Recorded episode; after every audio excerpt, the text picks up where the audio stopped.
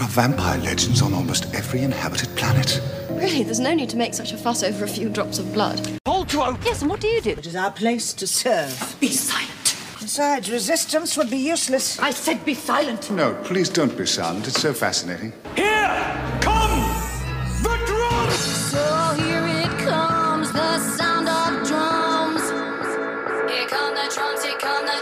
Dun, dun, dun.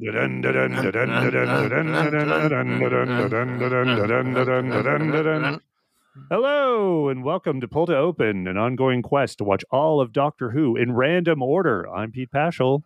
And I'm Chris Taylor, and we're a couple of journalists who've written about Doctor Who. Uh, may uh, one of us may have written Doctor Who fanfic in the past. Can't confirm or deny that. Um, but we uh, we love uh, taking this random journey through the show, and how random it's been. Uh, Pete, what's what's it the has previously been on? previously on Pull to Open. We were at Robot of Sherwood, which was uh, the one and only uh, episode to feature Robin Hood in all of Mhm. Doctor Who, and it took them until something like the mid 2010s to do it. Yep. Um, so that was a good little jaunt. Uh, prior to that, of course, we were at Smile because uh, Peter Capaldi is the randomizer's favorite Yeah, uh, doctor. Uh, the randomizer, of course, navigating our random journey here on Pull to Open. uh, uh, you know so what? we- the, the, I figured out the, the randomizer doesn't love uh, Jodie Whittaker. Uh, unfortunately, we, it, it has not actually taken us to a single Jodie story, and I think the randomizer has that classic thing of like you you never really like the Doctor after your first Doctor because they always Oh, seem like a bit of an imposter. to you, Yeah. So And they sort of killed killed your dad. yeah, exactly, exactly. That's why the randomizer doesn't love Jodie, but it does love Peter. Right. Yeah. So it does. It loves Peter Capaldi. Um, and so we had back to back Capaldi episodes. So we had Smile prior to Rob, Robot of Sherwood. Also very ro- both robot featuring. Mhm. Very a lot of robots in the last two. And prior to that, we were at an epic, uh, considered an epic in the classic series, which was the Deadly Assassin. Yeah, we went through a series of Time Lord based stories, and this was sort of the the original and many consider the best. And uh, and now here we are again with elements of all of these recently supposedly hmm. random shows that we've watched in our latest story, which is State of Decay. Yeah, and I'm ex- I'm excited to Tom hear your Baker's through final line. season. Yeah, yeah. We, because we I, I wasn't I didn't get one like apart from Deadly Assassin, but the other two I'm a little not I- quite sure. I did not until I started watching it, but but we'll get there. And uh, certainly, you got to say that the randomizer's second favorite Doctor is Tom Baker because Yeah. we've, we've had a lot of a lot of Baker content. In fact, some weeks it seems like we're just going back and forth between Baker and Capaldi, especially if you throw in the the one Colin Baker uh, appearance. Oh, that's true. Colin Baker also with a very random connection to this very story, State of Decay. But again, that's something we'll get to later in the show. But first, let's talk about our week uh, in reviews and social media and all of that good online stuff in our online yeah. presence. So we love to talk about reviews because we love reviews, guys. Um, reviews are great. We uh, they obviously really help the podcast. Uh, as any podcaster, podcast savvy person knows, podcasts thrive on reviews. The more reviews we can get on various platforms, especially Apple, the more visible the podcast is to more people. So uh, if you're listening and you like what you hear, please, please, please leave a review. They really don't take long. You can just pause the playback on. You don't even. I don't think you even have to pause the playback. Actually, Yeah, no. you can keep listening. Don't don't even simply- pause it. Yeah. Go go to the section of your app where you can review um, what you're listening and just leave a review. Um, you know, we're not going to tell you what to write. In fact, you don't have to write much. You could write an emoji, a thumbs up, way to go, guys, love the podcast, or something like that, and just uh, save it. And you know, I'm not I'm not uh, sure how many stars you want to leave, but we love the five star reviews, and they would uh, be really really great at keeping the show visible. So Pete- uh, head on over. Uh, you uh, you've you've previously on the show promised a, a special prize out of the Hmm. the first fifty comments. One one of you will win Yes. a special prize. Are you prepared to say anything more about what that special prize is? Um, I will say it is something you cannot get anymore outside of maybe the rare eBay appearance. So it is it is something that is not uh, readily available that you can just sort of go out and buy. That's for sure. So, Um, if you're a collector and you're listening to this, this may be your only opportunity to get this mystery item Hmm. and tell all your Whovian friends whatever this is. Uh, are you could you narrow it down to New Who or or Classic Who? Uh, I can narrow it down to it is it is features in both, but this one is from New Who. So I'll I'll leave it at that. Mhm. Yes. Okay. Okay, well that's that's very interesting. Most of our fans seem to come through New Who, so uh, yeah, so so common to get a piece of uh, New Who much is not available anywhere else. And uh, it's not been another great week on TikTok where people seem to love the uh, the robot of Sherwood commentary, particularly the one about uh, uh, how our new headcanon, how how the Doctor chose Patrick Troughton's face, given that Patrick Troughton is featured in the show as a, a former Robin Hood. Yeah, a lot of discussion in that one. I think a lot of people get excited about regeneration and Mm. how it works, and it sort of has changed over the years. But the idea that the Doctor could be influenced by people he meets uh, is now canon, as Yep. we've seen. And so the going back and sort of trying to figure out if that had happened previous to the Smith and Capaldi is always a fun thing. And I think this is you, you, you had a great theory that oh he sees well we see the Patrick Troughton figure in his uh, research on the Robin Hood on the ship, Mhm. but then that shows oh wait that's a real show in the Doctor Who universe. Yep. Maybe Bill Hartnell was checking that out and Yeah. decided hey that's a cool cool face I'll, I'll do that. We don't know when he came to Earth. It might have been in 1953 when the uh, when the show first appeared, or maybe it was repeated on the BBC, or who knows? Maybe he's just in space, latently picking up the the broadcast, and he's like, "Ooh, that looks like a cool Hmm. planet. I'll go check it out." Anyway, yes, we, we love to have a lot of headcanon here on on Pull to Open, uh, so uh, they they translate well to to TikToks and. Uh, So much head cannon, it's it's spilling out of our ears all the time. Yeah. That's why we wear these headphones, guys. It's to contain the head cannon. It's not to, you know, record the pod or whatever. Although that's a nice secondary benefit. But um, the, the TikTok's been great. There's always great discussion on the stuff that we share out there. We're actually closing in on five thousand followers. That's funny. I'm looking at this the, my notes for the show, and I, I wrote this a little earlier in the week, and we have. I wrote we have more than 4,600 followers. We've actually blown past that in just the past couple days. And so uh, we're closing it on 5K, which is great. Again, if we get to 10K, there'll be more prizes for someone. We'll figure out what that is. But uh, keep sharing the videos with your friends. Keep uh, please interacting with them. We love the discussion on TikTok so much so that we have our new regular feature, the best TikTok comment of the week, and I've got a contender right here. All right. Um, so this is on one of the other uh, robot of Sherwood videos that we shared. Mhm. This is the one where I was sort of identifying the point in the show in that episode where you kind of either it either wins you over or loses you, where it gets sort of totally kind of silly on a certain level, and that's when the Doctor fights Robin with a spoon, and he Robin Hood has a sword. Which again can be fun and was fun. It's just, you know, it's a little like, wait a minute, if you're trying to look at this with a skeptical eye, there's you could easily do that. So someone replied to the comment. I like this comment a lot. Is uh, Jonathan? The the name the handle is Jonathan underscore H ninety six, um, and it reads: Even in the wildest legends, Robin Hood was never a master combatant. He was just a dude. That against a millennia old space wizard with ADHD. Easy bet. and I just like th- this, particularly the last bit of this comment where it's like, "Hmm, you got a point there, sir. Somehow, in the thousand years of existence and skill building, the doctor has mastered the ability to fight a sword with a spoon. Yeah, I- I'll I'll go with that. That that helps. That helps Do a lot. know? I, I didn't rem- I didn't mention this last week, but I I sometimes we have false memories about Doctor Who, right? It's it's such a large canon, and it's like you know, unless you're like watching every episode every year, uh, there's no way to to keep all the stuff straight in your head. I had misremembered the scene with the spoon as containing some sort of reference to Venusian Aikido.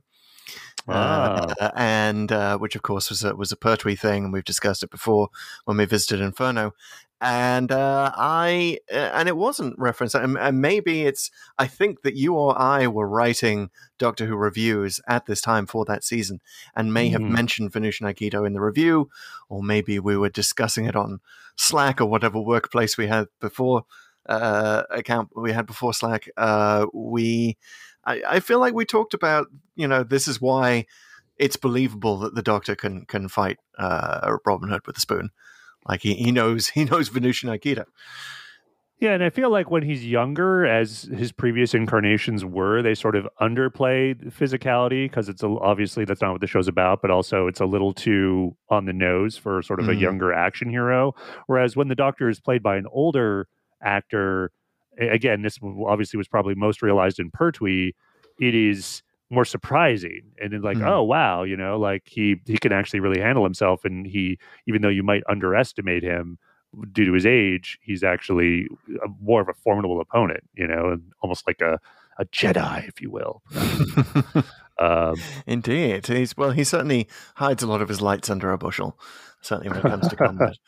So, Anyway. speaking of uh, social and online media, uh, I don't need to cut you short there, Pete. No if you want to keep thinking. no, I just wanted to shout out to Jonathan. Thanks for the Yeah. comment and thanks for following. So we're, we're also big on uh, YouTube now. We we have all of season one of Pull to Open on YouTube. Can that be possible? Well, by the time, by the time this posts, yes, all of season one, which was a fairly short season. We were kind of a mid-season replacement in the 2019-2020 podcast season. Um, but no, we've we've got them all up there. Uh, it was kind of a nice little blast through memory lane, uh, looking at our podcast from the very beginning when we started with all the. Um, the Christmas specials, and then we did mostly Jodie Whittaker's season. This is before we engaged the randomizer into the podcast. Um, and so there was a lot of good commentary, and that's probably why, if you guys are wondering when this posts, why the previous week had some some classics on TikTok. Uh, That's why we're, we're we've been looking into the archives. But uh, by the time you listen to this, yes, the whole season one of Pull to Open is on YouTube. Uh, check it out. There's some good commentary of some of the more recent Whittaker episodes, which might be a little why the the randomizer, you know, does isn't super hot on on the era. They're like, okay, we already did some of that. And something else we've talked about on the show before, we're going to do it in an upcoming episode. We're, we're going to pause, take a break, take a look back at all of the random stories that we've visited so far. And because we are Whovians, what do we do? We rank them. Uh, must. Nothing we like better than bringing out the old pencils and paper, uh, you know, or you know, Apple Pencil and iPad if you're new school, um, and Ooh. and making and remaking a list and checking it twice, and and then uh, making a whole podcast about it. So look forward to that. Hmm, please comment on it, and then we'll rank your comments. that could be a we'll do a whole other show where we literally just rank every TikTok comment we've ever had. Uh, I'm into it. I I'm love into it. it. I'm ready. Cool. I, I as long as someone else is prepping the spreadsheet, I'm down. All right, Chris. It might be about that time. Oh, it's about that time. Yep, we've done the business, and it is time to get into state of decay. And we start every podcast every time Mm. we start talking about the episode with TLDW. Oh, Too long didn't watch. Too long Doctor Who, and one of us has to summarize the entire plot oh of the episode, or in the story in this case, in uh, record time. And You know this is- what? This is a classic series, though. This is you get some, It some good time here. we get 30 seconds per classic series episode so i've got a Okay. whole two minutes here but you know what i i i have uh, i have problems with state of decay we'll, we'll get into it uh problems with the plot but one of the biggest problems with the plot, plot is uh i would summarize it as tldr too long didn't retain um Hmm. so I don't feel like I've retained a lot of the story information, uh, having just watched it. You know, obviously we, we do a lot of research around each episode, uh, so I sort of inhaled a lot of the plot that way, and still not quite grokking or grasping a lot of things in it. So I'm I'm not feeling confident this week. Is a short way of saying that. A bit of I a am- state of a decaying memory in your case. Okay, well, Um, I'm uh, no pun intended, actually pun intended, but I'm vamping for time. well, better to get it over with then, I think. So, in perhaps five seconds, Oh, shit. perhaps Okay. four, three, two, one, Go. Okay, so the Doctor, Romana, and K9, and unbeknownst to them, the stowaway Adric, uh, have landed on a planet in E space, which is as opposed to normal space. It's like this green version of space, and they land on this planet, and it sort of seems to have gone back to being medieval, even though they have lots of high tech and uh, the doctor meets a bunch of villagers, and then they meet the the three who rule, who often take a lot of villagers uh, for for their own uh, purposes, which you don't know yet. Uh, it turns out the three who rule are actually uh, the the uh, you know uh, remainders of this crew of a spaceship, the Havelocks, that, that came from Earth, and it, it got sucked into this planet because it got uh, sucked in by a great vampire that was going to turn them all into vampires and use them to get out of V space, I guess. And uh, and, and the three who rule are like uh, former officers on the ship, and, and really it's Aukon, the science officer formerly known as O'Connor, who's kind of the boss, and he wants to uh, use Adric, One turn him into a vampire, and uh, Romana is going to be a sacrifice. And uh, the Doctor and Romana get captured, and they get thrown in a dungeon. They talk about this legend of the, the Time Lords and the vampires. Time Lords used to fight vampires. Rassilon used to fight vampires, and it's all in the TARDIS. So once they escape with the help of one of the villagers, they go back to the Type 40 TARDIS, which has the uh, record of Rassilon written in it. Doctors figures out, figures out how to destroy vampires, and it's with a giant steel stake. So what's larger than the actual uh, spaceship itself? That's it has a big spike on the top. So the Doctor resets it, so it goes up in the air, comes back down, kills the the Great One. Uh, before he can actually emerge, and uh, and then the vampires fade and die as well because they don't have the Great One's power anymore. And uh, and the the Doctor and Romana and Adric leaving the TARDIS, and and and I guess nobody else gets to go, and the swarming doesn't happen, and and and that's it. That's the end of State of Decay. Bad time. you did too well. You had two whole seconds. I, honestly, Yeah, I didn't actually know dead air. paused there yet. I was like, wow. I just, I was, I speed. I so wanted to finish this in time that that You I did it. Oh, I could have tell. a few extra seconds. how, how do you think I did that? Do you think I, I missed out any main main elements of the story? No, you got it all. I think uh, you even had a little bit of K9 in there. Uh, or did you miss Oh, K9? yeah, I yeah, I kind of Yeah, I missed think you had him at the beginning. You mentioned him at the beginning, and then K9 being a key part of the the rebel rebellion. Yeah, Uh, K9 turns out to part. be the. Uh, we, we sort of think that K9's going to be. Oh, no, he's just the way to get into the tower, which is where the, the old spaceships are. Yeah, and he's really good at it. I, like Yeah. that's the cool thing when they when K9 becomes the muscle in an episode. You're kind of like, wow, that should have been Plan A. Yeah.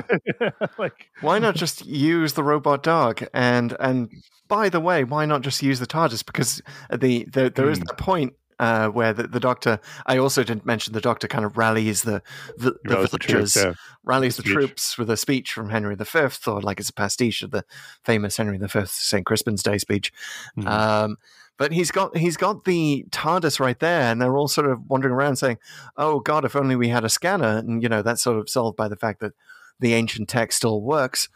But he's got a freaking Right. scanner in the TARDIS, and it's like it's one of those things. Like, why doesn't the Doctor, whenever he's rallying the villagers, as he seems to do a lot of, he and she seems to do a lot of that throughout their history. Why not just use the the equipment in the TARDIS? Is that like off limits?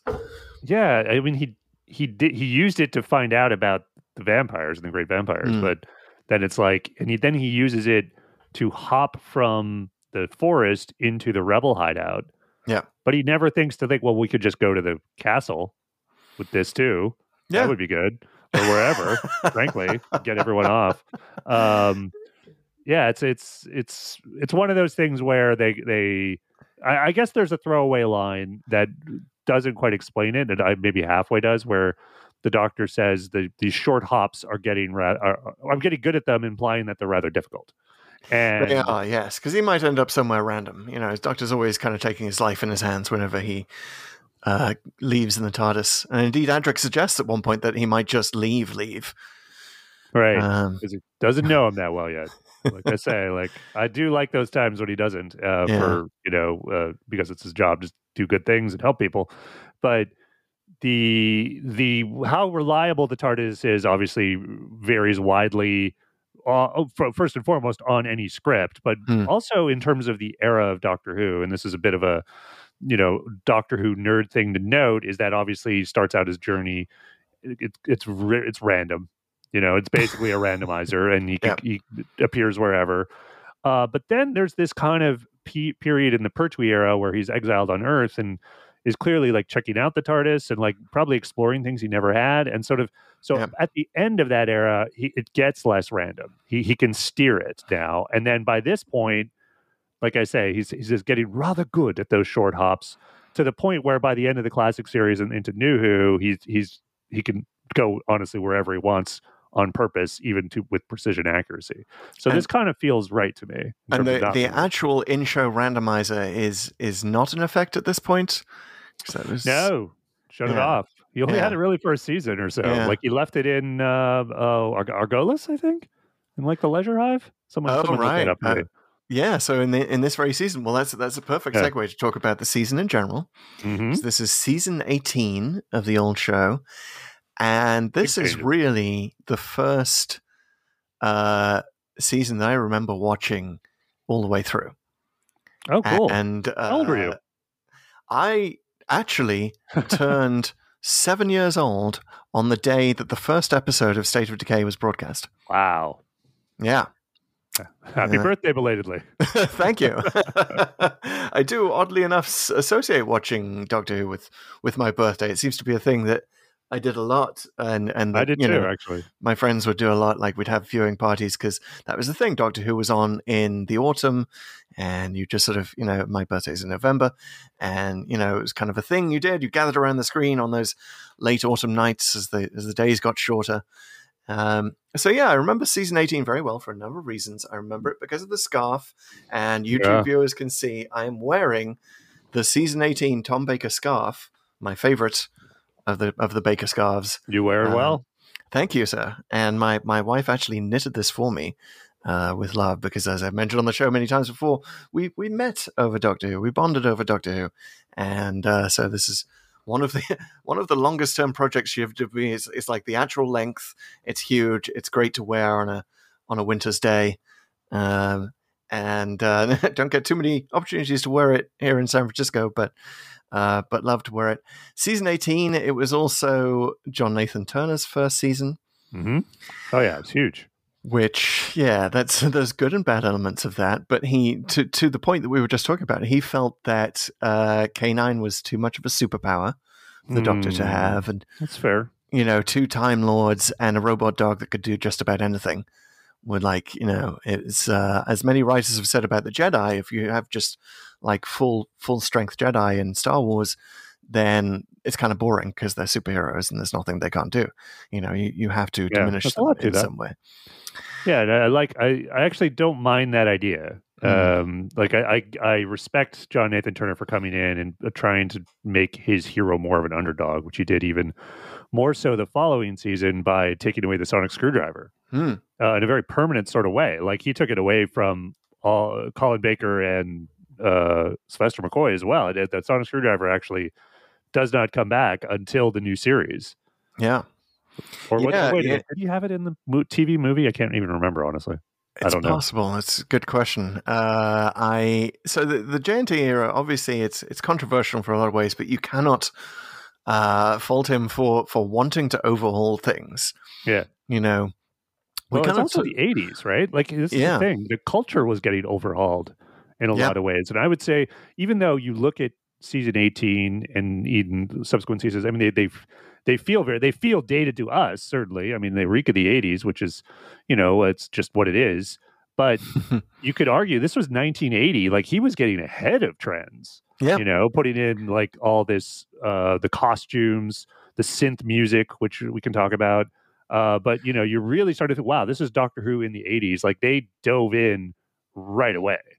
Yeah, And- and, you know he kind of sets out a stake with the new the new version of the theme, right? The new opening credits. and it's my favorite title sequence. I'll just say not not Baker's because I actually didn't Mhm. even know Baker had this uh, as one of his title sequences until I'd seen season 18. Well, after I'd seen season uh, 19, 20, and 21. Hmm. Because I started with Davison, as you know, Yeah, and so yeah. the Davison credits always have a special place in their heart for me. But when Yeah, I. I I remember when I was going through Tom Baker's run for the first time, and I came to uh, the Leisure Hive, which I believe is the first one in this in this season. Correct. Yeah. Yeah. and yeah. that first moment where it's the the, the Starfield, when I, I I was just so surprised because I'd always associated that with Davison, and I was like, wait, did he regenerate already? Like what? And then it shows Palm Time Baker's face. For me. Mm. I'm like, oh my god, he had a, he like they they did these credits with him. Like holy They cow! did. I had they no idea. did. And that was a bone of contention for me, age age six, as I was at the start of season eighteen, uh, because I had so loved the time tunnel, which were and Right. remain my favorite uh, opening credits, and uh, so I felt a bit cheated by that. And yeah, I think they worked a lot better for Davison. I think you know that once once his face is there. But speaking of faces, my goodness, does Tom Baker look old? And, Yeah. and sick. Well, apparently he was sick for some Yeah. of the shoot, and he you can almost tell if you look closely which scenes were filmed. I'm not sure what whether he was healthy and then sick or sick and then healthy, but which ones where he's not feeling well because his even his hair doesn't look that good. I mean, I, I read somewhere that he had to give. He- He actually was losing his curls because he was so sick, and they had to perm his hair to make So- it look passably curly. Yeah, speaking of getting ahead of 80s trends, my goodness, Tom Baker had his hair permed. For, for Yeah. Doctor Who, which is again another reason I think why the randomizer brought us here, uh, because we we were recently at Mysterious Planet and Colin Baker's actual '80s perm, uh, Hmm. but not not the not the first Doctor Who uh, actor with with permed hair. Uh, Hmm. I'll I'll just throw in my other piece of Colin Baker trivia before I forget it because it is so damn trivial. Uh, but Colin Baker was actually considered uh, in the role of uh, Aukon. Oh, interesting! So was Ian McKellen. And Wow, that would have been amazing. weirdly enough, right?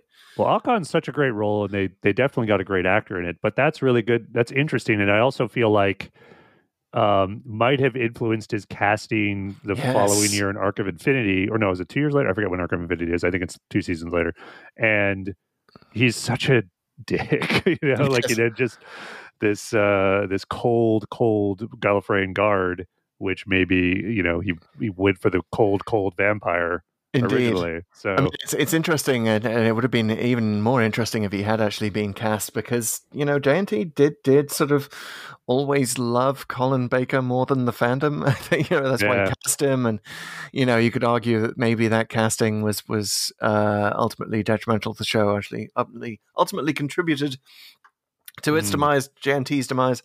Um, you know that that's for fans to argue over. But I like the idea that it's sort of baked in, no pun intended, right here at the Mm. beginning in season eighteen when he was almost cast. Mm. And uh, yeah, but but uh, speaking of casting, Yeah. let's let's talk Adric. Yeah, Mr. Matthew Matthew, Waterhouse. Waterhouse. Yes. This is the randomizer is bringing us Adric's uh, stories in in filming order it's got to be it. because this is the first one. State of Decay. The previous story was actually, I believe, the second that he'd filmed. Right. And it's it's our it's our first Adric story, right? Yes. Like we haven't actually talked about an Adric story, and so yes, this was his first time on set, and um, I mean, I I don't hate it. I mean, I think he's fine. Um, he's clearly kind of a rookie, but I do like when he gets a little more active in his own destiny in like episodes three and four. Um, and I think yeah. Matthew Something else I didn't mention in the episode of that. TLDW is that that he is uh, he is supposedly playing at, at, at being on the the bad guy's side. Uh, Right. but just kind of you know, and it, it doesn't come across as that. It just but I think across that's he's good. kind of a dick. Here's- here's- Yeah. I I actually like that because we don't know what quite what to make of Adric at this point, and Mm. we we've we've seen him in full circle, but he's not a fully formed character, and we we don't know to what extent he is using the Doctor just as passage somewhere, Hmm. or for a life of adventure. Or whatever, or he's got some more sinister ideas here. So I like that you're kind of made to think maybe he isn't uh, a good guy, almost in the vein of Turlough, uh, even though Doctor Who at this point isn't quite that kind of show. But again, Yes. it's getting shaken up. Who knows, right? Yeah, it's definitely he's definitely Turlough and embryo, uh, you might say. You know, JNT definitely had Hmm. this idea of like, let's get someone younger, let's get someone more relatable, let's get someone who could be, you know, ambiguously good, good or bad. And uh, in fact, in uh, when his casting was announced uh, in London's Evening News, he was called an artful dodger. uh, which is sort of we like should all not- be so lucky. yeah, he. It's not really a, a great description of what of Matthew No. Waterhouse has the strengths as an actor, right? He's he's definitely not a. He's not an artful dodger. He's more of a Cockney white boy, right? He's uh, right, right. he's More of an artful whiner. He's he's a posh kid, and yeah, Yeah. a bit of a whiner, and he's yeah, he doesn't definitely has a- necessarily come across great. An entitled attitude Yeah. about him, which I think I I'm not sure where Matthew Waterhouse ends and the character begins, um, because all sort of rumor around Matthew Waterhouse was that he was he was he had a bit of that attitude to him, Mm. and that when he came on set there's all this and i don't want to get too much into the gossip but like apparently he had some comment on uh, one of Yeah. the lines he first performed with tom baker which tom baker did not like him uh, at least at, at the start because He of that uh, he just Told felt- Tom Baker how to read a line yeah which is like first day on set. First day on any i don't know if it's any set but i mean like certainly one of his very first tv gigs I'm sure um which is a little like you know i think as a as, as a seasoned actor especially one who's done this a role for seven seasons at this point you either react as tom baker did in you know kind of not really liking him or just laugh your guts out i think is the other way like i like you kid you're you might i think you might go places all right? You know just kind of like take it as a as sort of the non-comment it, it sort of is. Um, i think that might be a classier way to deal with it but I think that's how he might have dealt with it had he not had a lot of on-set tension with uh, with Right. Lalla, Lalla Ward, uh, which is which is interesting because uh, one of the other things I remember about being uh, turning seven in 1980, and uh, they, we it was announced that December, uh, several serials after State of Decay, uh, or actually during State of Decay, I believe it was announced that they they gotten married. Mhm. um because yeah this was on december 1980 and uh, they they became uh mr and mrs uh tom baker. And i i, I was this shows sort of the, the sexist presumption of the time but i remember thinking oh she's she's going to be called lalla baker now. And as a, as a kid i would sort of make up little rhymes around you know just sort of use the lalla you know the, the fascinating name of the lalla. Uh, but yeah i always have a soft spot for uh lalla ward and, and i hate all the stories of the way that Tom Baker was treated on set around this time because he'd sort of she she'd rebuffed his advances, so he was mean to her. And even sort of there's one scene where he like helps her down a ladder or something, right and he refused to do that. I mean, it just Yeah. sounds like he was a jackass on set for this one. Yeah, again, I don't want to get too far into the, Mm. the gossip of it. I, I can't say what was going on really in anyone's mind. I've certainly they've made up now and um, are both both sort of revered people in in Doctor Who history. Yeah. Um, and I, I but I one interesting thing on the um, on the DVD or the Blu-ray, which uh, I, I watched this on Blu-ray, is that they there's an, a, a bonus feature of them coming out. I guess it's like the courthouse or something when they just got married. I don't know. Oh, Somehow that's on film. Wow. So so it was like, oh, that's nice. oh, that's uh, sweet. Yeah. But yeah, I, you could definitely uh, feel a bit of the tension on this because there's like the, Mm. the play between them in some scenes is is is it's not there when it could have been. But I mean, to their credit, I don't think it's that obvious. Like they are just professionals doing their job, so that's good. But and and I did hear from the commentary. So Peter Moffatt, who directed this episode, did what uh, the commentary on the the Blu-ray, and he noted that you're you're right. There's the scene that they did where they comes down the ladder. He doesn't help her at all. And then in the next scene, when they go down to the cave, he does help her because they had apparently made up the night before. Aw. So uh, they, you know, basically, and, and apparently it was at Tom's suggestion because Tom Baker, by this point, certainly, and, and and as an actor, was always improvising, doing his Yeah. own thing, making his suggestions, and a lot of the times the director said to go with it. So Tom actually went to to Peter Moffatt and said, "Wouldn't it be nice if I if I help her out this time?" You know, like even though he refused to do it the day before. Um, Yeah, and it was like, yeah. "Oh, okay, that's great." Yeah, Moffatt seems to have had mo- no relation, so far as I understand. Uh, it seems to have had a contentious relationship with Tom Baker, and, and Baker actually wanted to direct this one. Yep. which is interesting coming from our last Tom Baker episode, The Deadly Assassin, in which he was like, I don't need any companion. I could just talk to myself. And, but, you know, that, that was his uh, delusion of grandeur in 1976. And now, four years later, he has the delusion of grandeur that he can both star in and direct all of his uh, Doctor Who episodes. Yeah. Uh, but no, you know, love, love you, Tom Baker, always will, and uh, love you, Lalla Ward. I always had a soft spot for her. I had a bit of a crush on her at the time. She reminded me of one of my teachers. Uh, but the reason that she's great as Romana and was great as Princess Astra is she's she's actual aristocracy. She's the the daughter of Viscount Bangor. Um, and she's the Honourable Lady Sarah Ward, to give us uh, her first uh, full proper name. And um, she was also good friends with Douglas Adams, one of my heroes, and former Doctor Who script editor. And uh, Recipes. yes, indeed. And uh, Douglas Adams introduced her to Richard Dawkins, who became her Oh, next wow. husband. Yeah. So it's wow. yeah. So it sort of ended up, you know, they, indeed. By the way, Really? Viscount Bangor might be the greatest name we've ever actually uttered on this podcast, and that sounds just sounds like a Doctor Who character. it's it's a great DJ name, I think. Playing nothing but Viscount bangers all night. Um, you know, Lalla Ward is fantastic, and I like to see the evolution of the character Romana over Mary Tamm and even during Lalla Ward. Because at this point, this is a this is the end of Romana's run. There- the- there's only one more story with Lalla Ward in it, mhm. and but you can tell from this episode that they are like she is basically the Doctor, right? I mean, she she they, are two Time Lords on equal footing.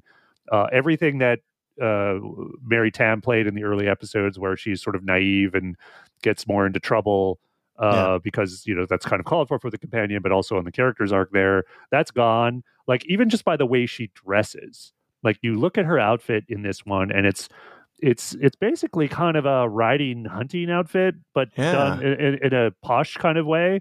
And that's so doctory because it's very practical. It's very distinctive. It's like it's costumey.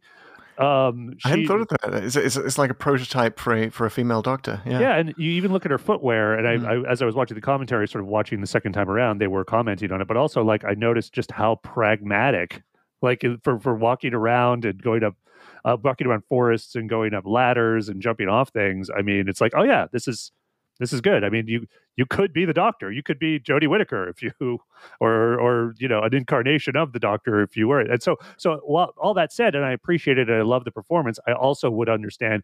Hold on a second she's got to go at some point because I mean, then th- th- Hmm. this just isn't the show, and I don't know how long this is going to be interesting. Um, so Well, it was a nice surprise that they use Romana in in a way in in this story in a way which they they I wish they'd used her more, which is to talk about Gallifreyan backstory, Gallifreyan history, yeah, because she knows a lot of it. Um, apparently more than the Doctor. And- definitely one of the strengths of this one. Yeah, and uh, she knows in this one that that all that the the record of Rassilon is embedded in all Type Forty TARDISes, which might have been a useful thing to mention, perhaps in a previous adventure. But no, apparently the record of Rassilon is only useful when fighting vampires because uh, Rassilon was a vampire hunter. Uh, apparently, we learn in this story. And by the way, th- so this is a Terrance Dicks story. We haven't talked much Hmm, about Terrance right. Dicks on the show, but he is, uh, you know. I'm not a big fan of Terrance Dicks stories. I'll, I'll just say that up front. I, I think that Yeah. in, in many cases he's a bit of a hack and kind of, uh, you know, well, he was um, so prolific. He had to he be a hack at some point. Certainly hacked he's- himself plenty of times. yeah, and he was, you know, going for a Hammer horror pastiche in this one. Yeah. But I do love. So he he was involved in a lot of uh, Time Lord stuff, a lot of early Time Lord stuff, and I do love the fact that he, um, he kind of gets Time Lords and he kind of nails them. You know, he came up with the whole cruel and cowardly thing, right? Um, Mm. You know, he was involved in war games. Like you know, if anyone has earned the right to do Time Lord Legends, it's him. And here he he's kind of doing it on the back of an envelope. is sort of how I Mm. think of it. Like, oh yeah, the uh, the Time Lord they fought vampires. Yes, we're, we're just sort of introducing this into the show now. We've got this whole backstory, uh, and then he he talks about this this uh, uh, hermit in the hills of South Gallifrey. Yeah, well, uh, that's like which a callback Pertwee Pertwee reference. Yeah. yeah. I don't, I don't know the original, so tell me about that one. Well, Pertwee, what uh, it's funny. It's like whenever the Doctor's in prison somewhere, he has some story about Gallifrey. It feels like like that's just the thing. So this is way back. I think it's the Time Monster where he and Jo Grant are in uh, the prison in Atlantis. I think it is, Mm. and they just have some time to kill. And he talks about uh, this hermit that he would go to on halfway up a mountain. I think it was, and so and I think he mentions him again in Planet of Spiders because there's some Time Lord stuff there. I forget. I, I think the the guy in that that episode again it's been so long i think he actually ends up being that hermit the the other time lord that is Hmm. is in in the episode but um so this this is the like they i i think they haven't quite referenced it in new who but i think there's been sort of oblique references to mountains and hermits and rural gallifrey which we kind of see a little bit in the the capaldi The stuff uh, the, yeah. mhm. yeah back in uh oh god what was it Hellbent. hellbent yeah Mhm. so this is definitely like I, I remember thinking at the time um because i'd seen the pertwee stuff thinking oh that's so cool you know these these references uh, i found it very sort of universe building and rewarding to fans who had been paying attention for a long time yeah i thought Yeah. the gallifrey stuff in this one really worked for me like Yeah. even though it's kind of like i think you're right it starts with a with a back of the envelope idea of like time lords fighting vampires but it, it it gets your imagination going. It's like, how would that work, and what would these be Mm. like? And then the way he describes it in these grand terms, where vampires could essentially suck the life out of whole planets, and they were massive, and that the Time Lords had to build huge ships. Like, like and also like. Uh, Yeah. the idea seems implied that even though the Time Lords sort of inherently, or or at least default to non-interventionist, they saw these creatures as so bad and so anti-life that they had to be utterly destroyed you know and they clearly make that decision again with the daleks and, Uh, and Rassilon built huge bow ships, which delivered like giant steel bows in space yeah to drive us, literally drive a stake through the heart of these giant vampires in their giant spaceships. which sounds nuts but it's like makes some kind of sense Yeah, on on sci-fi fantasy vampire levels you're like okay i'm gonna go with this like it's this this sounds too cool not to go with it Honestly. I love it, and I, I also think that that CGI is finally at the point where we could see some of this. yeah Uh, i'd love to see the great vampire war. Right? Yeah, let's man thinking of uh spin-offs. Let's Well, do it. th- yeah big finish. Well actually we need we need visuals. Sorry big finish. Go ahead and do it but let's also do it in the series. I think it actually belongs in the show because and and RTD once again I feel like we need to do a new segment called RTD Are You Listening? Um, when you return to the show, we we have kind of a, a laundry list of requests, um, and I'm going to add this to the list, which is let's see this great Time Lord vampire war.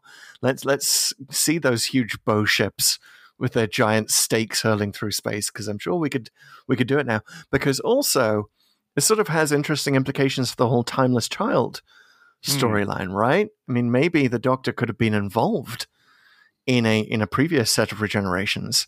right Um, you know, in that maybe Jo Grant was involved. Uh, sorry, uh, Jo, Doctor Jo, uh, was involved. The doctor was Dr. Ruth. might have might have been the one the, the greatest bow ship captain in all the Gallifreyan fleets Wouldn't that be perfect? I love that idea. Um, so yeah, so I like that he sort of plays around with this, and uh, I love the the TARDIS scenes. I'm just going to say everything that I love before I get to my problems with. what, Uh, wait a minute what did, what did you think of the punch cards I, I love the punch card. So first of all, so we the Doctor goes back to the TARDIS, which is I love automatically love any story where the Doctor actually remembers to go back to the TARDIS. Um, it does take Romana, Romana to tell him that the the secret is locked up in the TARDIS. You know, the secret to defeating the vampire uh, is is sort of embedded in all Type Forty TARDISes randomly or not so randomly if we, you know, explore the Mhm. whole timeless child thing. Um, and uh, and then he actually goes back to the TARDIS. And first of all, he uses K9 as kind Right. of TARDIS Google, which is literally plugs him into the data yeah. databanks. Yeah. And and K9 cannot find a single reference to the record of Rassilon anywhere in the TARDIS databanks, which I don't think K9's searching hard enough. I think well maybe not even vampires like not in the real world right he has a Yeah. folklore section but that's it there's no other vampire references But I think at this point, the, the Doctor is, is actually searching for Rassilon, the record of Right. Rassilon. And then it turns out Yeah. to have not been in the data bank at all. It's actually air gapped, and it's it's it's old school. It's on a punch card, and the doctor feeds in the punch card, and he gets out what can only be described as a CVS receipt. I had the exact same thought. He gets a it just kind of CVS spills out. Like you're like, what the hell is it? Like special offers on this thing, and he's reading it off this like what looks like a giant piece of ticker tape almost, right? Yeah. But it's more more receipt like, and I just love the idea that the TARDIS went through an iteration where it just like it, it, it had a printer that just prints receipts. But That's how the love to record see, see an episode where he urgently has to get records this way, and the, he's out of paper.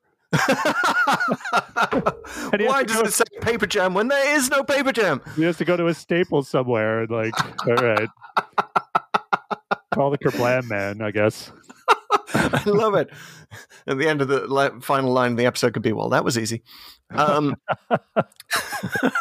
yeah, it's it's just fantastic. I also love that he does a dramatic reading to K9 Right. from the record of Rassilon on the receipt, which kind of goes with what we learned in the Deadly Assassin, which is that all Time Lord records are audiobooks, Yeah. right? So it's just sort of, I guess it's in Gallifreyan culture that you just sort of declaim history like that, even Yeah. if the only person listening is a robot dog.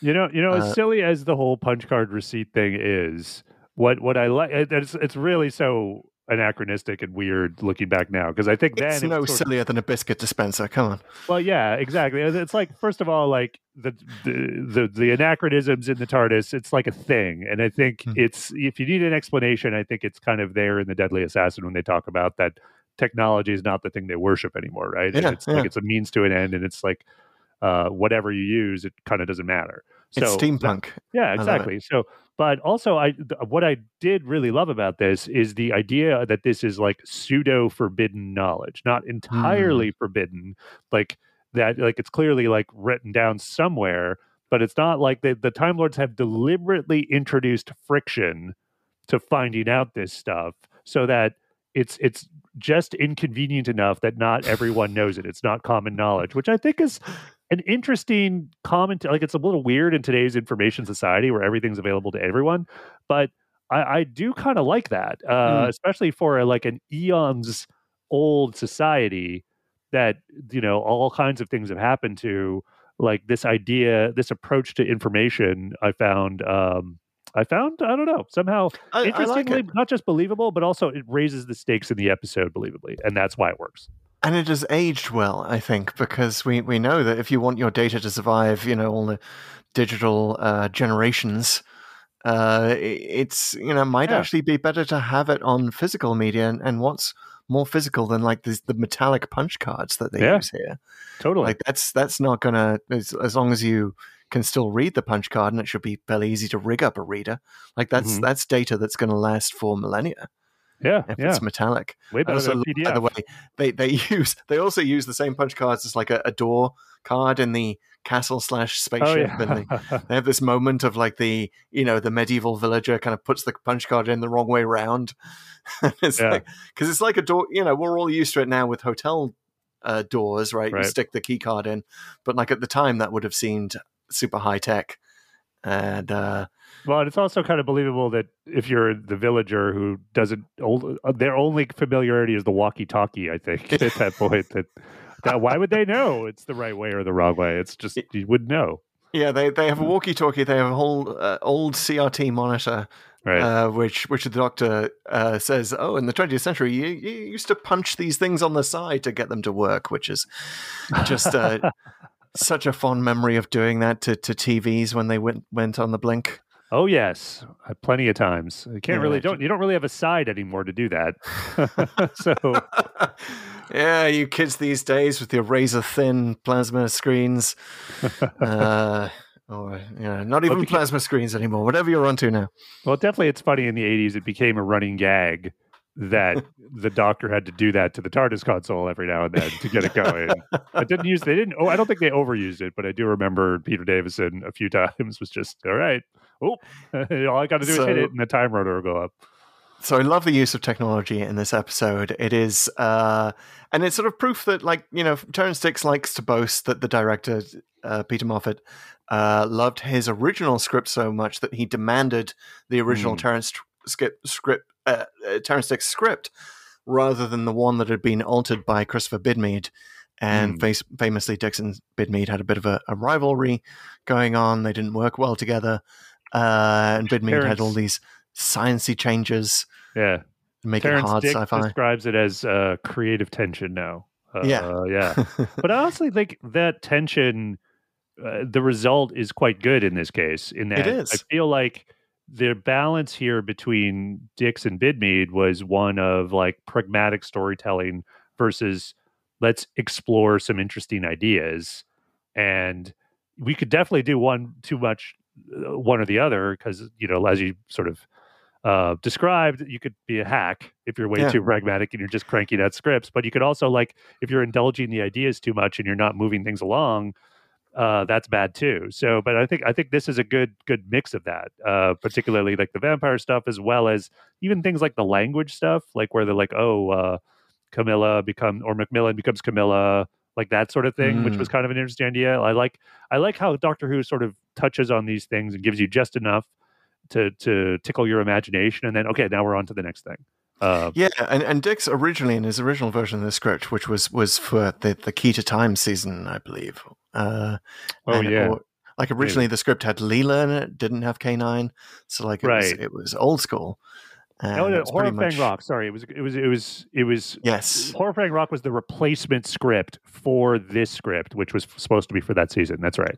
because uh, the BBC was doing a, a version of Dracula and didn't want this to to coincide with it, make them make them think they were making fun of of the Dracula. It just I, I just shake my head at this. It's like such a bizarre choice given how like and again, it's easy to look back 40 years, I get it, and judge, but it's also like what are you talking about? Like the Yeah. more vampire hype, the better, guys. Like that. Have you You'd heard think. of marketing? Like, have you heard of? And they hadn't. Honestly, they honestly hadn't heard of marketing in the in the way we think of it today. Back then, right? And They had not- They had not heard the word synergy. Yeah. well, it, it- but Uh, it just seems so weird because today, like when a cultural trend happens, it's everywhere, right? Like Yeah. vampires were everywhere for a while, zombies were everywhere for a while. Superhero movies today, they're everywhere.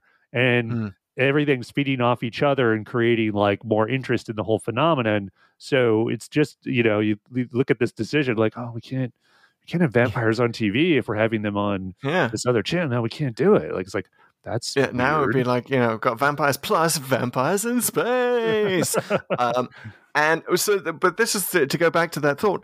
Bidmead kind of introduces the sci-fi elements, right? Mhm. Dicks wanted wants to do a basic, super basic, and I'm using that in its 21st century uh, meaning, uh, as in your basic. Terrance Dicks, and he wants to do just a Hammer House of Horror pastiche right. of vampires uh, with no sci-fi element. Bidmead is the one who comes along and is like, no, let's make it a, a crash spaceship.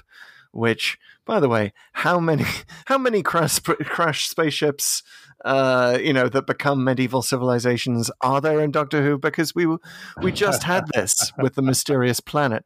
We had it with the Krotons. It's such a trope.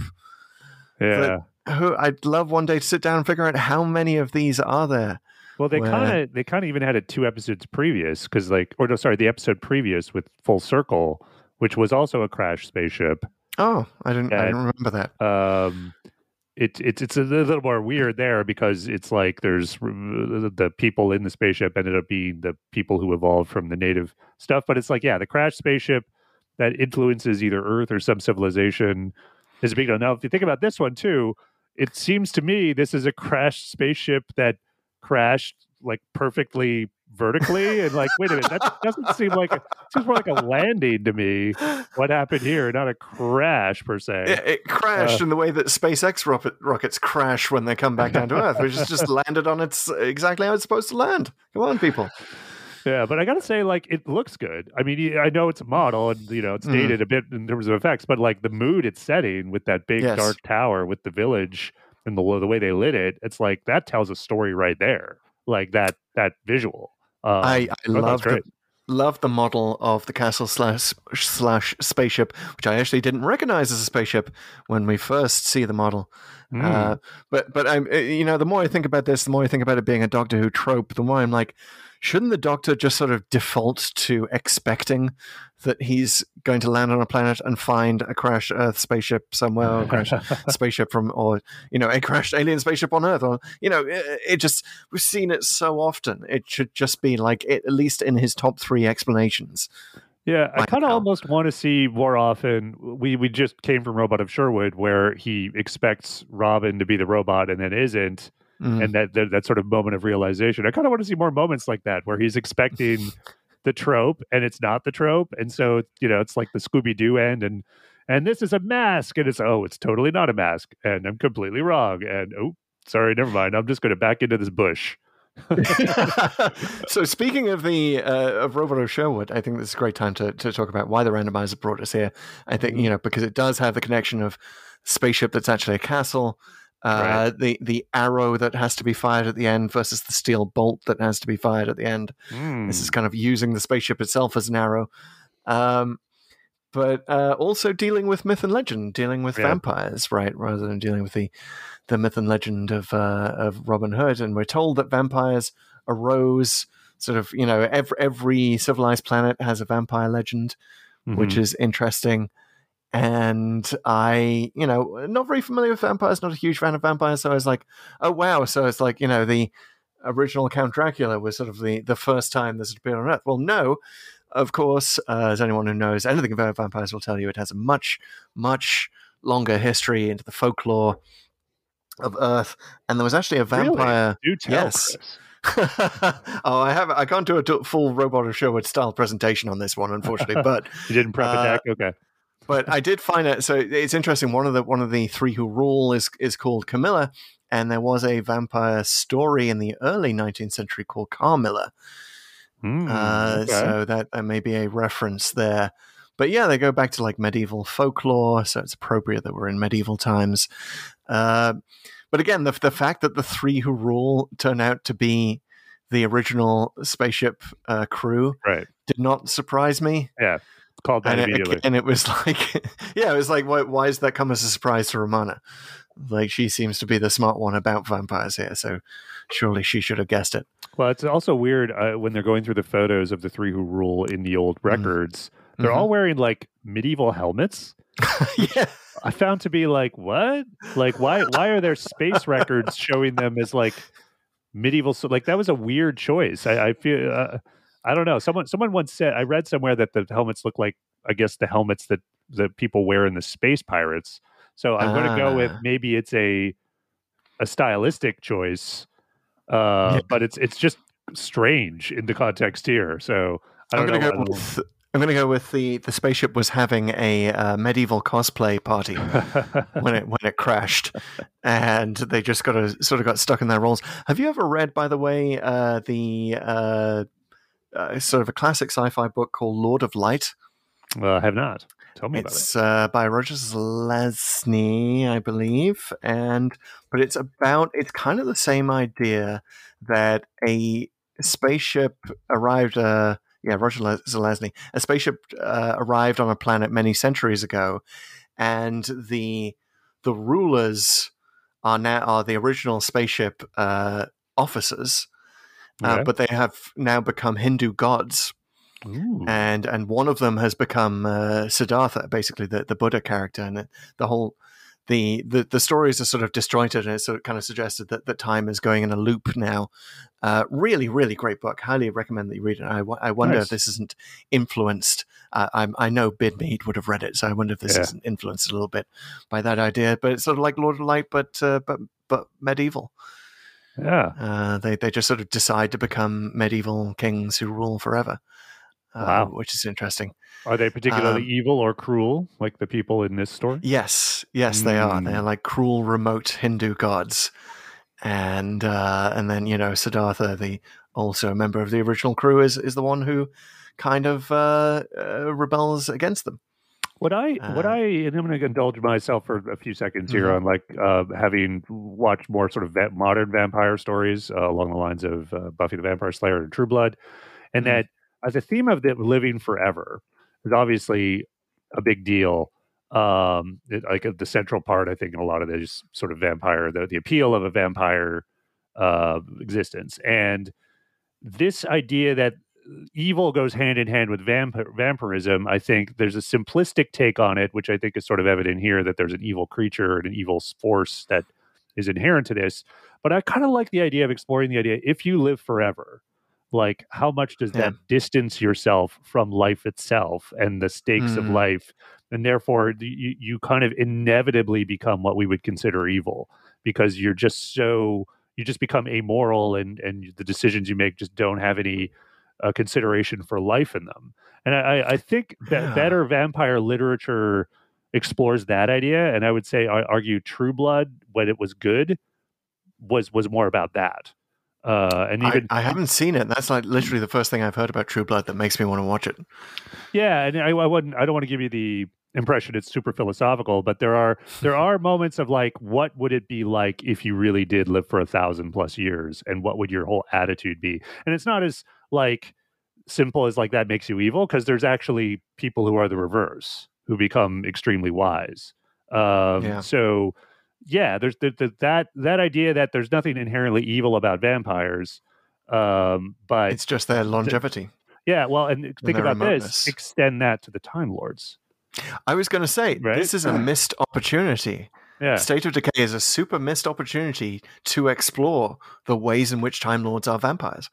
yeah, yeah, totally. Like they're not; they're more alike than unlike in terms of uh, various things. Like they both obviously live a very long time, or for or, or are mortal in their own ways, but they can. They also seem to have some need to rule or control in their, uh, you know, obviously much much different. And I think most of us would prefer the Time Lord way, which is fine. But again, a lot of downsides. A lot of downsides. So Yeah, and we were just Deadly Assassin where we saw Mhm. how sclerotic Time Lord society had become because it was so ancient and you know, the it's all full of all these old crusty white men saying, you know, oh, I, oh, a chancellor only ruling for hundred years. Uh, you know, in my day they would lasted for five hundred years. So I love that idea. Missed opportunity. Missed opportunity also, I guess, in Curse of Fenric and Vampires of Venice, the other Doctor Who Yeah. stories to feature vampires. They don't draw the connection there either, right? Yeah, they they they struggle. I mean, um, it's been a long time since I've seen Curse of Fenric, and it suffers from kind of trying to do too much, as I recall. But uh, I would say Vampires of Venice is the opposite, where it kind of tries to do too little, and it's just kind of a fun, goofy vampire story to have with the new TARDIS crew, um, with Amy and Rory. Who does love to explore this this remote god aspect of the Doctor and the Time Lords. Mm-hmm. So uh, again, I'm going to add this to our "Are You Listening?" RTD segment. Uh, if you do go back and try and show us the, the Great Time Lord Vampire War, uh, that would be an excellent, excellent way to sort of get really dig into the meat of the ways that Time Lords like vampires. So Mm. there we go. Another, another the more free, idea that we're throwing out for for RTD's return. So speaking Um, of evil rulers, I, I want to get back to um, the, the the actors here, especially the person who plays Aukon, um, which is um, Emrys. Emrys. I, I don't know if Emrys James. I'm not sure. I'm Yeah, his name I- right. But I, think don't he know was amazing. Like I thought he gave a fantastic performance. Like he's just super.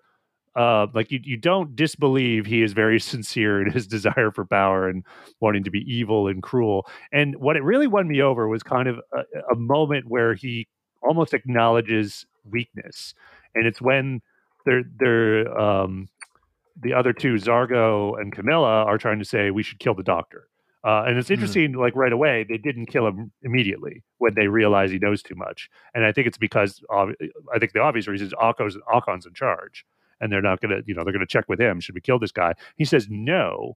Um, and wh- the way the reason he doesn't want to kill them or Adric is because he realizes they've actually made mistakes. Like he said, we've kept these peasants ignorant and servile. But you know what that's done? It's actually bred out the very qualities we need in good vampires. And yes. I, I like that it's kind of like one, villains acknowledging their mistakes, but two, it's a very believable mistake because this Yeah. happens all the time in business. You focus on the short term problem when you suddenly realize years later you have created a massive long term problem by by serving that that short term goal. So that really really resonated with me. Uh, yeah. I mean, it's sort of a problem with dictatorships in general, right? You get brain drains. Yeah. Um, and, you know, if your, your whole goal is to make the population docile and servile, then you don't have what you need to make your, make your country great. Or Mm. great again, uh, as as certain uh, movements would have it. Uh, yeah, it's it's it's kind of an issue, and we see it we see it in the modern world. Um, well, I'm glad you liked uh, Emrys James's performance. uh, he was a very Welsh Shakespearean actor. Uh, Nothing wrong with that. nothing wrong with Welsh. We like a bit of Welsh in Doctor Who. Boyo. uh, Boyo, and um, okay, that's the end of my bad Welsh accent. But I, I We, actually, we had to have the the uh, Green Death reference in there. We- Welsh. oh yes, I shudder to think what would happen with the giant green maggots. Um, yes, I, I'm glad that you liked it. My, You didn't the like first, the the first note that I wrote while I was watching this was.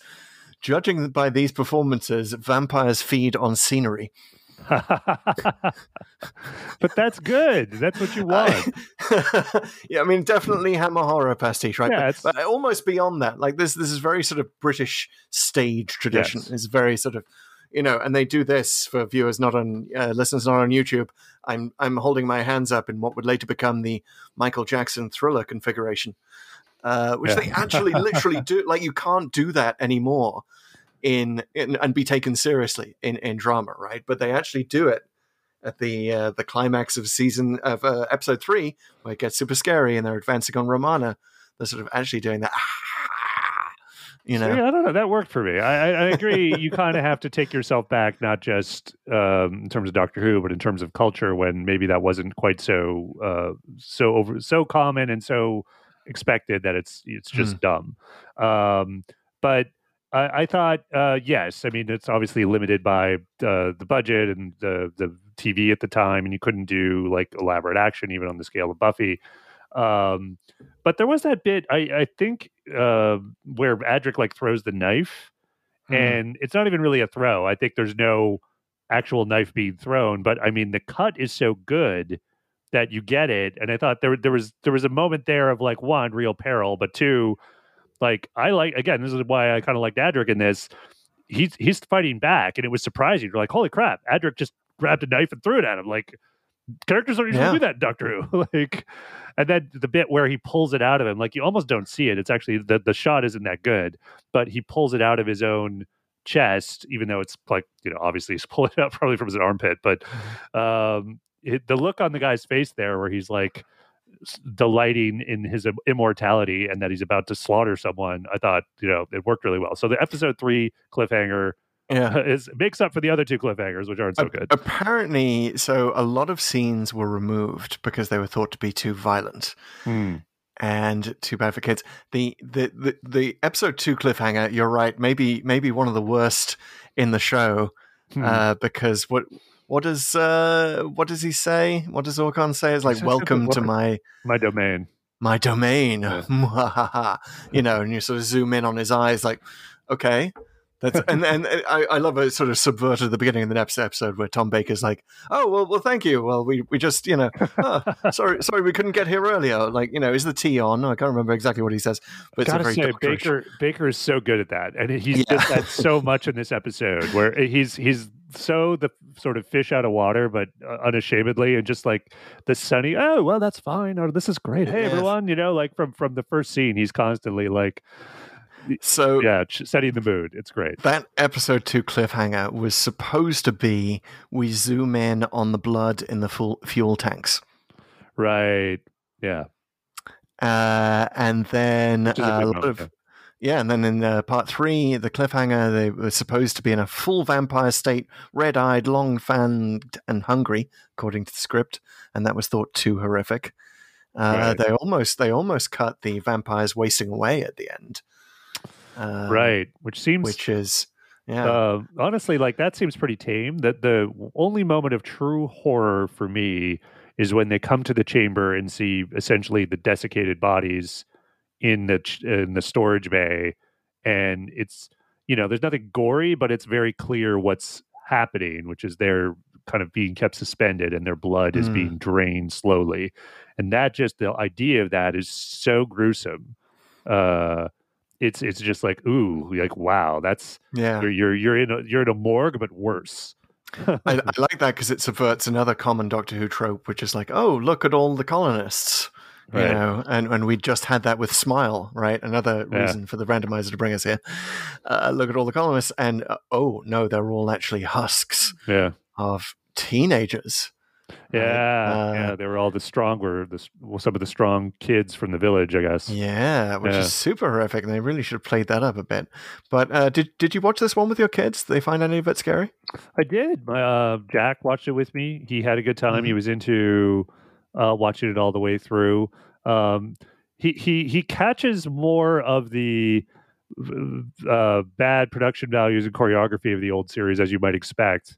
Mhm. And he he didn't like the episode three cliffhanger as much as I did because there is the point where they kill the guard and the guy dies for no conceivable reason because he's only lifted up and thrown about two feet and Hmm. he's never really wounded yet somehow that that short throw dies and i kind of thought well did he strangle him or was he the, the vampire's hand in his chest not really no Yeah, he yeah. just grabs him and stage fighting is truly awful in this one. It's Yeah. really just badly shot.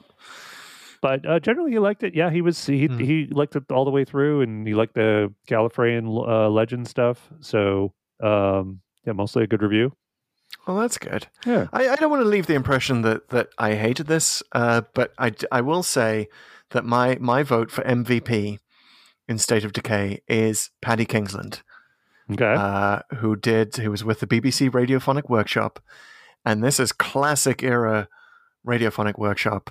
Um, and Paddy Kingsland especially, I love. I love his.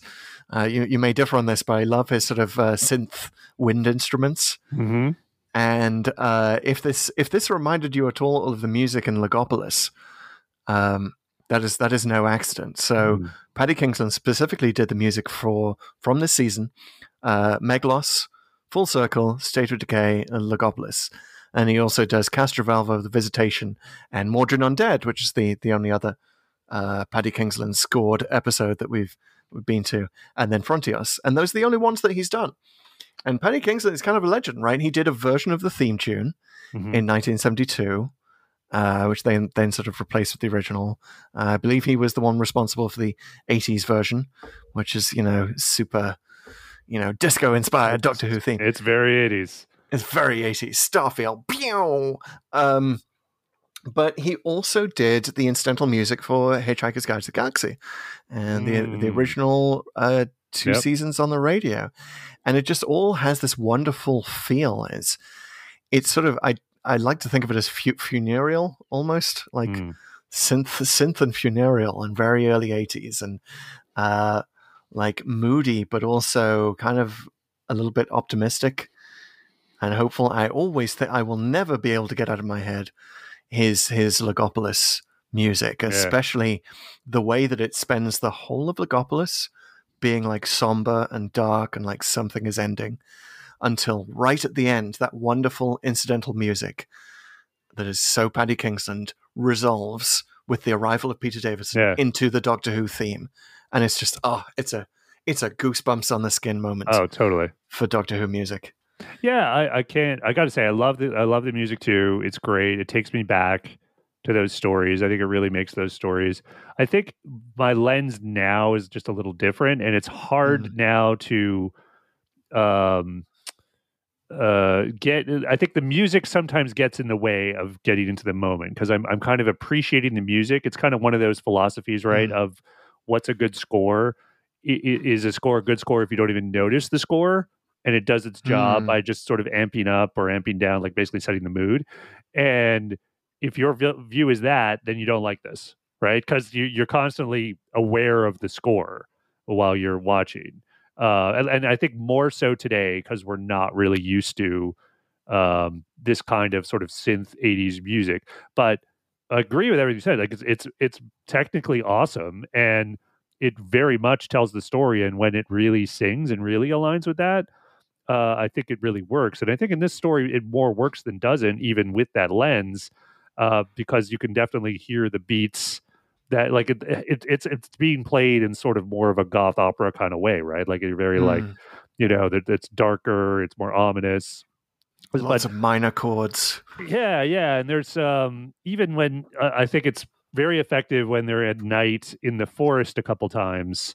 Um where it's it's you think something's going to happen. Unfortunately, nothing ever really does. Like the bats sort of come and then they don't do anything. And Yeah, that is what my vote for one of the worst cliffhangers in the history of Doctor Who is the end of episode one and Stage of Decay, where it's like, oh, it's bats on film. it's Uh, Doctor, stock footage of bats. and then the, the beginning of, of episode two is like, oh, well, they went away. Yeah. Then, oh my god! And just for another quick second, the bats on on strings, Yes, so bad. So I- bad. It's just like, guys, come on, really? You couldn't. And Have, then there's there's one bat that lands on Romana yeah, uh, when she's being prepared for sacrifice. yeah. They bought that at the dollar store or something. It was like so. oh boy. I couldn't even afford the good it. like museum gift shop bat. Like, yeah, just don't even try. I mean, it's the lesson that they should have taken from uh, Green Death, right? or just make it way darker you know so we can't even really see what the bats are doing uh i mean it, i kind of in terms of bats versus rats which is like which is worse hard to know referring to the talons of course Indeed. I mean, the randomizer does seem to love bad, not just bad robots, but bad animals. Because we had that in uh, Green Death as well, right? The the maggots that turn into the oh flies. yeah The one Yeah. that one fly that is just such a bad model.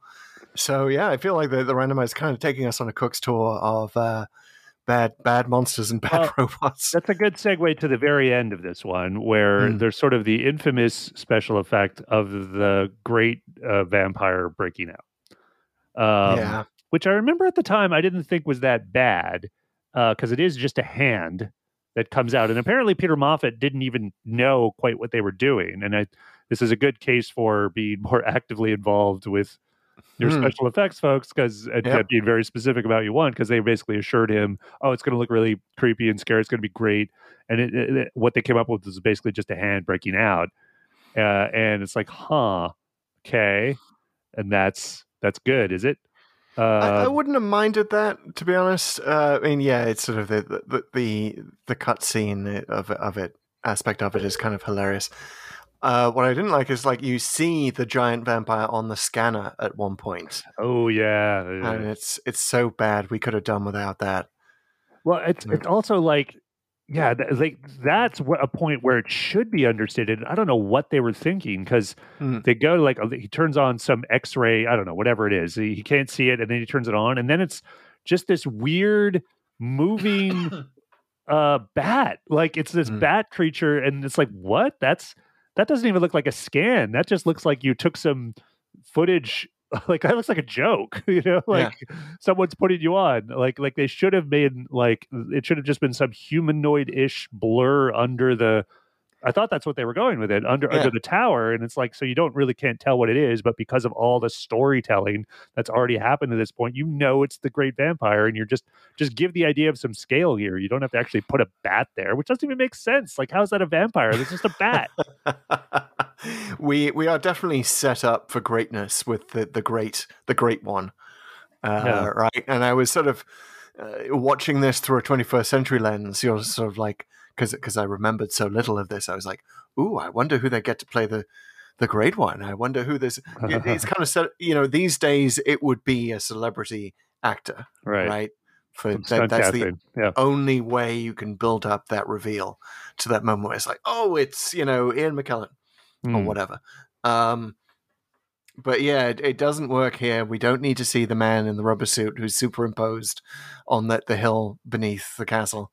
Um, Yeah, I think the hand itself isn't the worst thing Yeah. because you know obviously he needs to die right away for it to, to to work. So it would be a bit of a letdown to have this big creature force come out and then suddenly it's it's it's dead. Although they've done that uh, in other times, but I think it's less about the hand and, and more about that shot where it, it it's it's done on film and also in sort of a, a green screen with the three of them. And when you see it with the with the green screen with the vampires looking at it, it just looks so bad. Like you're kind of like, yeah, you, you probably should have just taken that shot out, gone with the hand coming out, and yeah, that's fine. It's, it's not quite as bad as the spaceship suddenly uh, turning around once it which is e space and falling right back down. Yeah. Uh, which, by the way, Romana apparently not familiar with uh, uh, laws of gravity. Um, the doctor's like, "Don't don't worry, what goes up must come down," and and then they're like, "Oh, okay, you know, I guess that's well."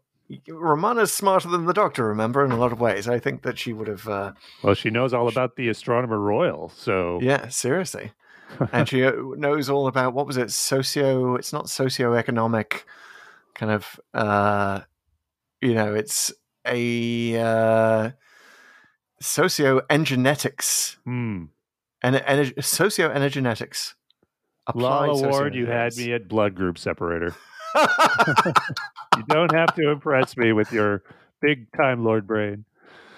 Yeah, they, they've gone down to level two developments in uh, the socioenergenetics.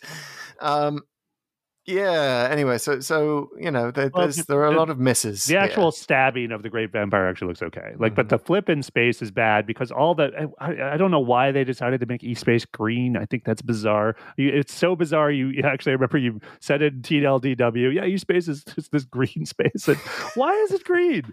I mean, I get you're trying to show it's different, but I mean that's like it's it's like uh, you let your imagination run wild on the concept. Okay, it's a pocket universe, and space itself looks different. Great, come up with some ideas, and uh, it, it's almost like the punchline is, "Yeah, we threw all those out, and all we could afford was just making it green." So here you go. Everything was sort of black and green in the in the eighties, right? In the early eighties, and this because that was Yeah. the, that was the old DOS screen. Like green It is, text yeah, on, a black screen. kind of in Matrix green. all- yeah, it's very matrixy. You're right. So Yeah. maybe that's the green they were going for. So I can kind of forgive them that. Yeah, But green, yeah, green equals alien, I guess. I guess it's kind of good that they only were in E space for three stories, right? Hmm. So is it getting Yeah. about that time? I think it's about that time we, we have to deal with our regular segments. Uh, first of all, what if the evil plot had succeeded? Well, there's evil You- going you on have here. An idea. Sometimes you you struggle to find the evil plot, but the evil plot is very clear and apparent.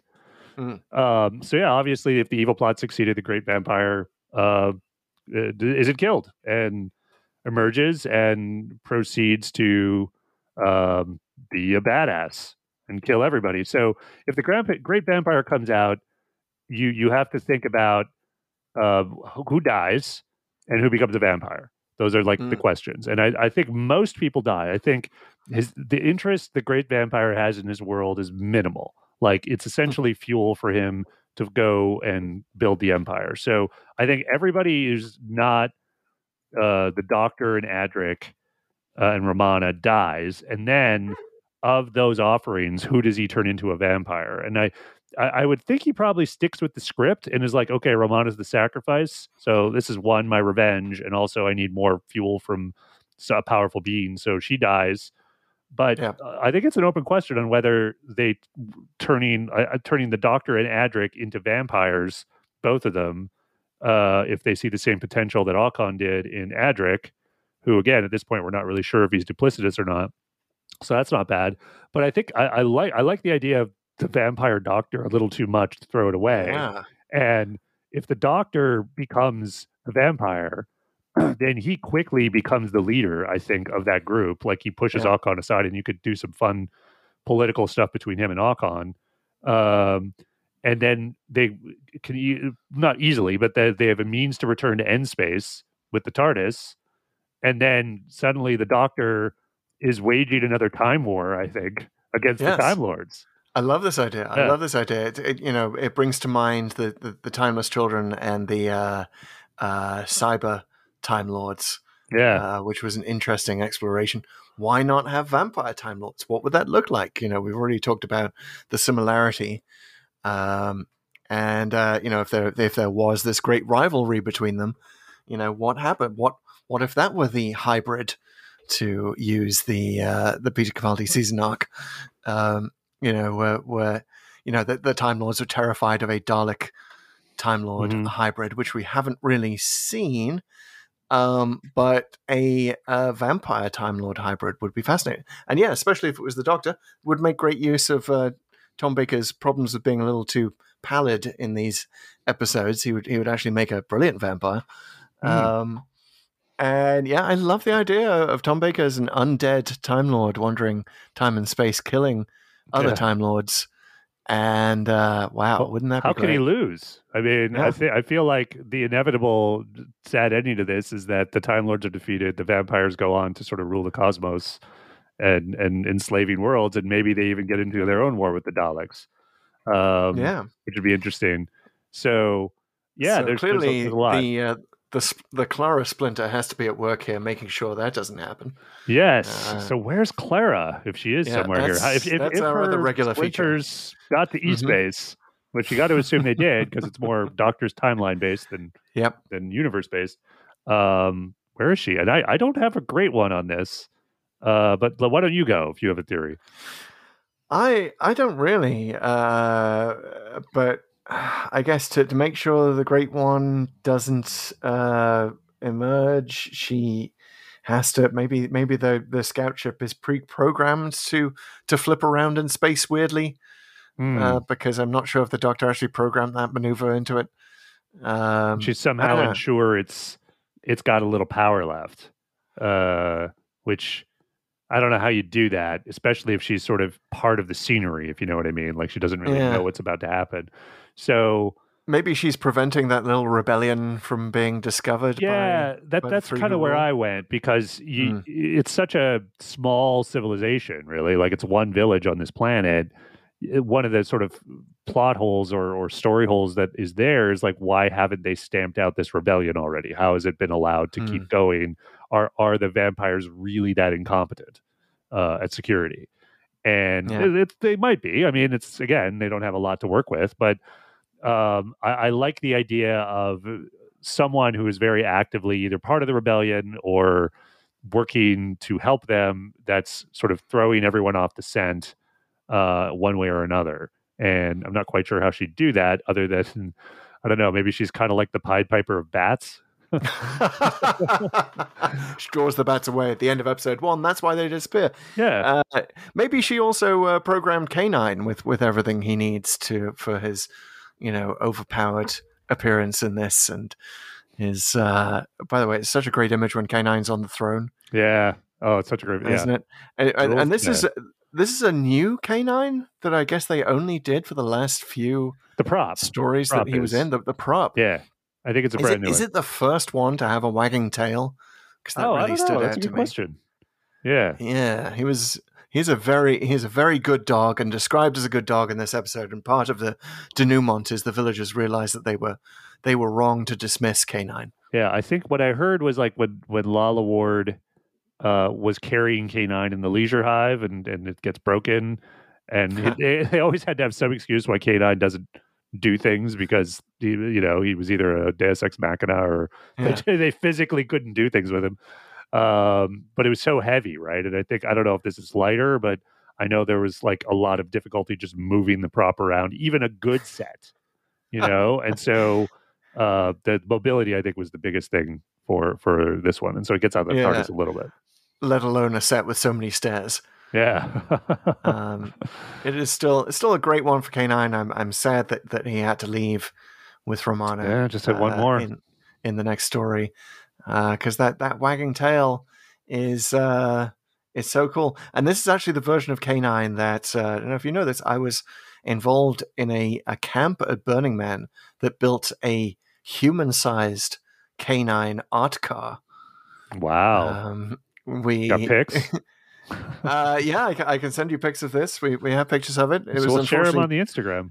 disassembled later but Yeah. but yeah he um we we also had a you know a john leeson's voice uh synthesizer uh, Oh, nice. so uh yeah so it roam around burning man and the one thing i remember it saying is uh sensors detect an extraordinary amount of dubstep um Nice. which was fun and uh but yeah but it was actually based on this particular model of K9. And I can't remember if we actually had the tail wag, but it was. Uh, I, I do miss that old uh, that old creature.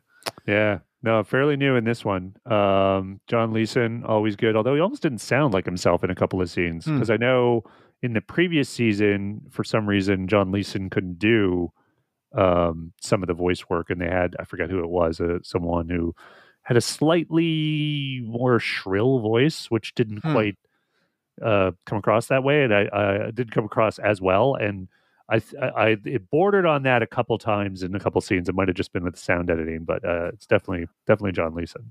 Uh, I checked. Did you notice, by the way, uh, the maybe the last entry in the why did the randomizer bring us here? We were we were complaining when we were on Smile that uh, the the old TARDIS console room never never had chairs because Bill has that line in Smile about how you can't reach the console from the chairs and it's a weird design. Right. And did you did you design this, Mister Fantastic? Well, there is actually a chair in the season eighteen control Mm. room, just the one never actually used. It's just sort of hanging out there. It's like the, the one chair in the bachelor pad. Yeah, they come and they Uh, go. Along with the coat rack, which nicely has the, it looks like it has Tom Baker's old coats on it. Yeah. So I like the idea that the burgundy one's just been there, and you just, you know, hey, whatever. I'm feeling, feeling Yeah. burgundy now. This is my thing. And they, they had cleaned up the control room from, from the last time, you know, that we saw it pre season 18, where it was getting a bit dirty. Uh, but they still haven't quite cleaned the round things. still got to get the special Windex for the round things. Yeah, yeah. You got to round things. someone someone's day off. I don't know. Didn't have. Let's just see Romana. Like this is the evolution of Romana. She doesn't clean roundels anymore. No. You know, maybe maybe Nope. Mary Tamm did that, but not not Lalla Ward. oh, no, Uh, Lalla was way above that. Yeah, hundred percent. Alrighty, sir. That is the Is state of decay. Uh, Yeah, I state found- of I thought- I, was I was into it, by the way. Like I thought I I, I rem- remembered it fondly and uh, wasn't wasn't let down. Even though I could see some of the weaknesses, I thought it sort of came together. I'm, I'm going to give it two different rankings of whenever the vampires and the villagers are not on screen and all of the other stuff, whenever it's the Doctor and Romana and K9, I love it. Mhm. Um, and all the other stuff, I'm, I'm kind of eh. Leave some Yeah, scenery so- intact, you guys. Exactly, exactly. Um, so I'm going to give it one Dalek plunger up. Nice. Uh, okay. Well, I I didn't I didn't give a Dalek rating. Well, uh, you know, it's a it's a it's a, a Dalek that it's a uh, pre Time War Dalek. okay, that's Yeah, fair enough. It's got an eyeball. That's cool. Yeah. Like to see him now and then. Um, all right, sir. It's time to find out where we're going next. So we It's should time for us to step back into the TARDIS. hmm, engage the randomizer. Yeah, I feel like we, we need to insert uh, the audio of like the, the humming TARDIS background. Um, Keep giving me editing this. it's got to be one of those YouTube videos where it's like 24 hours in the TARDIS. Why not the Dalek beat? Doom, doom, doom, doom. Great vampire pulsating heartbeat. Well, yeah, exactly. Why not the, the heart? I was going to mention that the heartbeat from this episode that is supposed to like they all sort of wince and hold their ears, and it's like, what are you actually hearing? I could Yeah. I could barely hear it the first time they mentioned that. Um, but yes, okay. So we're inside right. the TARDIS. We have our randomizer, Which, as and all Pull Open fans know, consists of Yes. two parts. The Codex, the Pull to Open Codex, available in the show notes if you want to link to it, uh, which is a spreadsheet of all of the Doctor Who stories from the TV run, all 299 of them. yes, uh, from an, an earthly child to Eve of the Daleks. And I'm actually just looking this. There's like big gaps, obviously, in where we've gone, but I think the biggest gap until now was in State of Decay is right in the middle of it. Anyway, sorry, a little just spreadsheet. Well, do uh, we uh, do we have there. any? Do we have any challenges for the randomizer while you're looking at the spreadsheet? I, I've always got challenges for the randomizer, but I think I'm I'm rapidly getting to a point where uh, I might have run out of new ones. Oh, I got one. Okay, so this is a suicidal one, and because the randomizer ignores us, Yes. I feel confident doing it. Take us to something super long. Give us a seven parter, a twelve parter, a ten parter. Like, Give us I war games. something to dig in. Yes, war games, Dalek Master Plan, which would be like a terribly difficult one to do for a number of reasons, but we'll do it. Yeah, give us, give us. Uh, you, I was going to give it a different challenge, but now I'm like, give us a, uh, give us a missing, a missing story. We've asked it. Yeah, We've asked for it several times, but uh, it hasn't come up trumps yet. Yeah. Maybe, maybe this is the time. Maybe this is the Uh, time. I was also going to be, you know, slightly uh, snarky and say, uh, take us to a story of a crashed spaceship. you know, hundreds of years after a spaceship has crashed, because we've never seen that yeah. in Doctor Who. It's such a rare thing; it must be explored more. Let's see some corners, guys. See some running. Um, All right. So we also need to engage the executor. the executor, which is decides where in the codex we go. The executor is played by random.org, which uses atmospheric noise rather than computer algorithms to decide randomness because randomness is not very random in, as far as computers are concerned. Uh, but atoms bouncing around the atmosphere is. It is how the the Doctor, wherever he is in myth and legend, is communicating us with us through these uh, random um, atoms bouncing around up there. And uh, yeah, so we have uh, number one and number 299 as our constraints plugged in. And when Pete gives me the countdown, I'm going to tell him where we're going next. He's going to tell me what that number means. All right. All Here right. comes the countdown. This week, I will not do it in old high Gallifreyan. I will do it in normal English. So here it is four, three, two, one. No, not the mind probe. 136. Well, I think we're still in old Who, and we have like come it. to Attack of the Cybermen. Our first Cyberman story. Yeah. Well, we did closing time. We did closing time, Yep. but the first one with uh, Cyberman in the title. That's true. We, we did Dark Water, Death in Heaven. They were Right. overshadowed by Missy. We've talked about this a lot, actually, on to Open. How Yeah. we haven't done a real uh, Cyberman or Dalek episode uh, story at all. Yeah, this is this is the full on. I mean, yeah, closing time was close, but I mean, like as for, we described in that podcast, for many reasons, Mm. it's not a good representative Cyberman story. Um, this one is a very interesting one because it has so many connections. I'm already drawing my randomizer connections, and we'll save it for next week. But um, it's got Time Lord stuff. It's got Cyberman stuff. It's it's the show also talking about its own history, which is Hmm. interesting. Uh, and this is actually the very first story in uh, well, God, what is it? Season twenty Season 22. Yes, Yeah. 22. Because uh, they actually did the first Colin Baker was the last story in the previous season.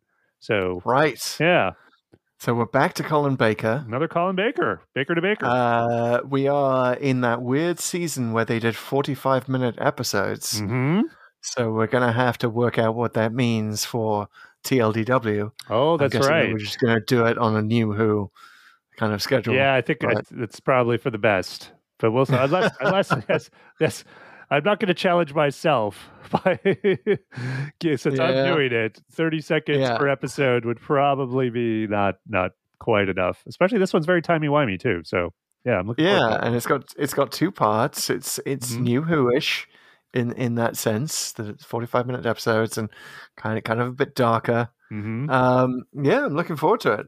Me too. Okay, folks. Thanks so much for listening. This has been Pull to Open, the podcast. It's a podcast. Hey, if you haven't subscribed to the program yet, please do. Uh, it's probably just a button on your app, and away you go. And feel free to share it with anyone else who you know likes Doctor Who, because we love to talk about it and we love to uh, get feedback from them in the form of just listening. Well, that's not feedback, but commenting on the broadcast uh, or on uh, social media or on a review. Please leave a review on your podcast platform, Apple especially. They really, really help the podcast reach more people. Uh, leave those reviews, keep them coming. Follow us on social media. We are at Pull to Open on TikTok. TikTok is where we're most active. Lots of videos getting shared there all the time. And we're also on Twitter and Instagram. We're doing more and more on both. So, Twitter on Instagram, we're at Pull to Open 63. We will see you next time for Attack, Attack of the Cybermen, guys. And Indeed, uh, and until then, may your chameleon circuit always break down and lock you in the shape of a police box. all right, take care, folks, and dematerializing.